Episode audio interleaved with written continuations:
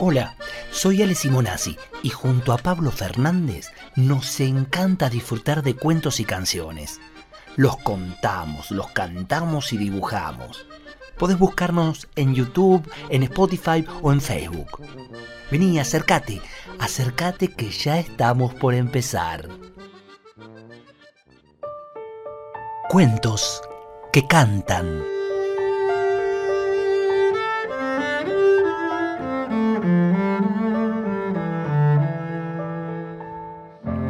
El locutor del circo, que parecía un general, exclamó, Aquí está Juan y su pulga amaestrada.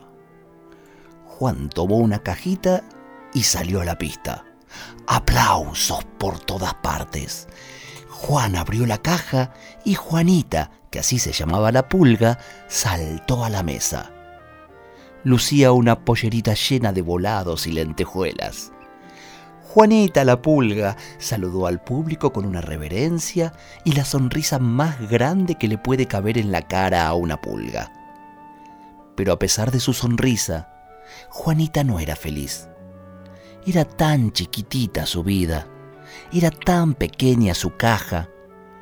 Mientras agradecía los aplausos pensaba, una caja no es vida para una pulga. Mientras tanto, dijo Juan, a ver, Juanita, muestra al distinguido público cómo baila el tango. Y Juanita bailó. Más aplausos. A ver, Juanita, demuestre cómo sabe saltar a la soga. Y Juanita saltó. Grandes aplausos de toda la concurrencia. A ver, Juanita, todos quieren escuchar cómo toca la flauta. Y Juanita tocó la flauta estruendosos aplausos de todos. Y ahora, Juanita, para finalizar, a ver cómo imita a un elefante. Y Juanita imitó a un elefante. Oh, aplausos, vivas, vítores, hurras, aclamaciones coronaron la actuación de la pulga maravillosa. Después, la función continuó. Juan y Juanita habían tenido un gran éxito y parecían contentos. Pero no lo estaban. Juan, que con tanto cariño había educado a Juanita, no recibía otra satisfacción que los aplausos del público. El dueño del circo le pagaba apenas lo necesario para comer. El carromato donde se alojaba era viejo y húmedo y estaba siempre en el último rincón del terreno. Pero Juan no se quejaba para no preocupar a Juanita. La quería tanto Juanita tampoco estaba contenta. Ella pensaba, esto no es vida para una pulga. Una caja es un mundo demasiado pequeño para mí.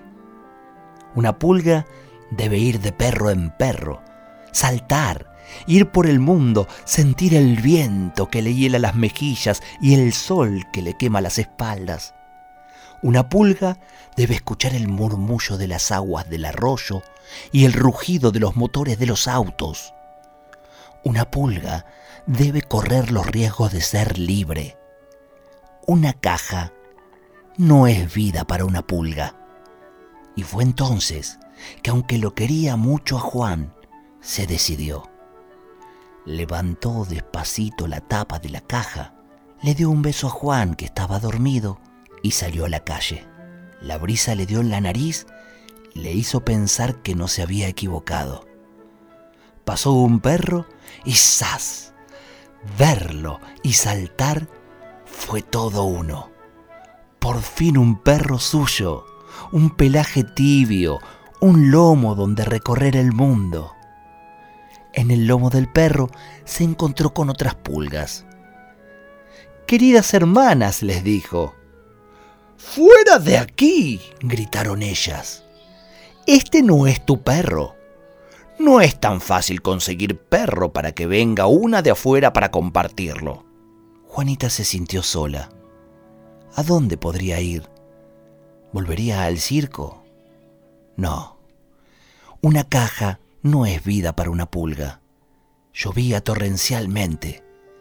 De repente pasó alguien, un humano, y Juanita dio un salto y se fue con él. ¿Este será como Juan? Se le parece bastante. Y yo lo extraño tanto. El hombre llegó a su casa y quiso darse un baño bien caliente. Juanita casi se quema viva y el jabón le entró en los ojos y no sabía cómo detener el ardor. Se arregló como pudo. Después sintió hambre. ¿Para qué? El hombre empezó a rascarse las piernas, la cabeza, los brazos, los pies, hasta que con una uña el hombre le hirió la espalda a Juanita. Como pudo, escapó de sus garras y llegó a la calle. Pensó en el circo en Juan, ¿volver al circo? No, no, no, una caja no es vida para una pulga. En ese momento pasó el gato. No era un gato cualquiera, era un gato de esos bañados, perfumados y con un moño en el cuello. No iba caminando, lo llevaba en sus brazos una dama tan perfumada y moñuda como el gato. Vivía en una casa llena de almohadones. El gato que se llamaba Felipe, también tenía su almohadón en el fondo de una cesta. Dormía todo el día. Comía y volvía a dormir. Fue después que Juanita descubrió que en realidad Felipe era bastante sabandija.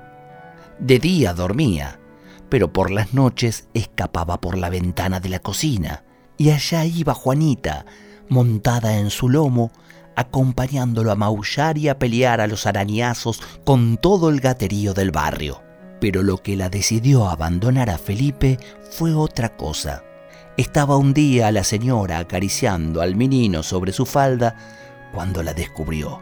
En un instante, la dama ya avanzaba con un envase gigante de insecticida. Juanita huyó despavorida. Una caja no es vida para una pulga pero me vuelvo con Juan. Varios días pasaron hasta que localizó el circo. En la puerta un cartel decía, hoy no actúa la pulga maestrada. Juanita no necesitó entrar al circo. En ese momento Juan salía con su valija y desde adentro se oyó una voz. Andate y no vuelvas más. Sin la pulga no servís para nada. Juanita se le subió al hombro y le dio un beso. Hola, Juanita. Linda Juanita. No sabes lo que me ha pasado. Desde que te fuiste, el dueño me quiere echar. Hace un rato salí a dar una vuelta y al regresar encontré la puerta cerrada con candado y mi valija tirada junto a la puerta. Pero ahora la cosa cambió. Podemos trabajar juntos otra vez. Vamos, volvamos al circo. No, no, dijo Juanita. Al circo no. ¿A vos te gusta vivir en una caja? A mí no. Juan se rió. Fue una carcajada llena de ganas. No, Juanita, tenés razón. A mí tampoco. Y se fueron caminando por la calle. Juanita en el hombro de Juan y ella cada tanto le decía, una caja no es vida para una pulga.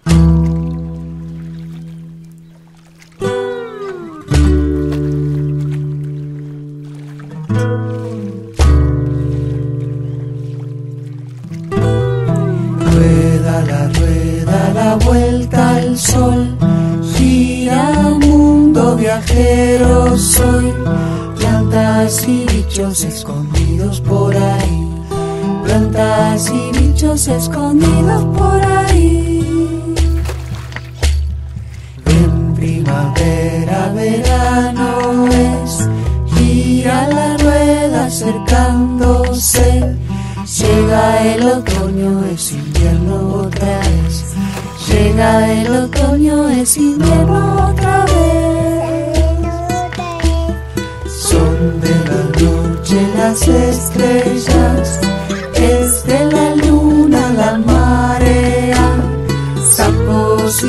el silencio suena así. Sapos y grillos, el silencio suena así.